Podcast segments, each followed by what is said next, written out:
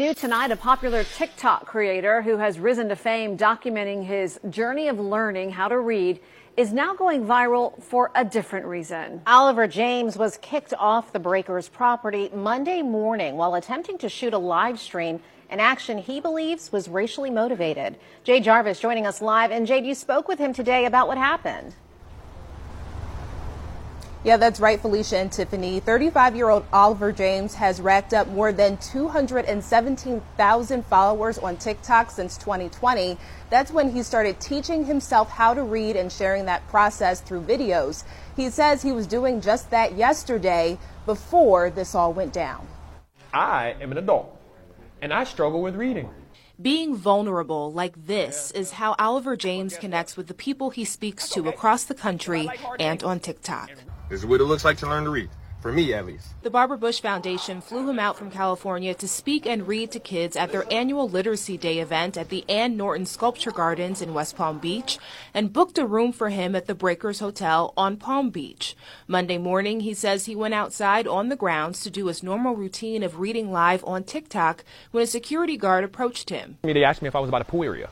And I was like, uh, why are you asking me? That's what I told them. And they were like, uh, we got a disturbance from the pool saying that, you know, you were making a, you were making a disturbance at the pool.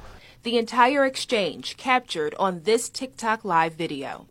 I came down here in this area to just read and work out. James tells us he hadn't gone anywhere near the pool deck and didn't answer when the guard asked if he was a guest and for his ID. That's when staff called Palm Beach police, who escorted James to his room to pack up his things and then off the premises to a nearby Starbucks. James thinks the actions from the breaker staff were racially motivated. I'm not going to sugarcoat it 100%. Why would you walk directly up to me? There's thousands of people in this whole entire place. There were people at the pool.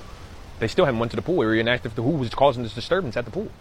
Apparently, it was me. WPBF 25 News reached out to the Breakers for comment, and they sent a statement saying, in part, the Breakers security politely requested the guest identify himself, lower his volume, and refrain from use of the tripod.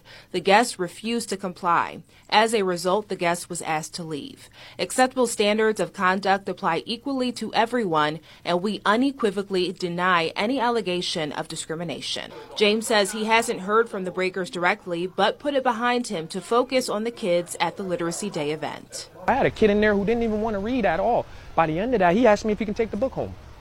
So you think about that right there and then. I just convinced that kid. He's like, I don't read. I don't like reading. Can I have this book? Yes, you can.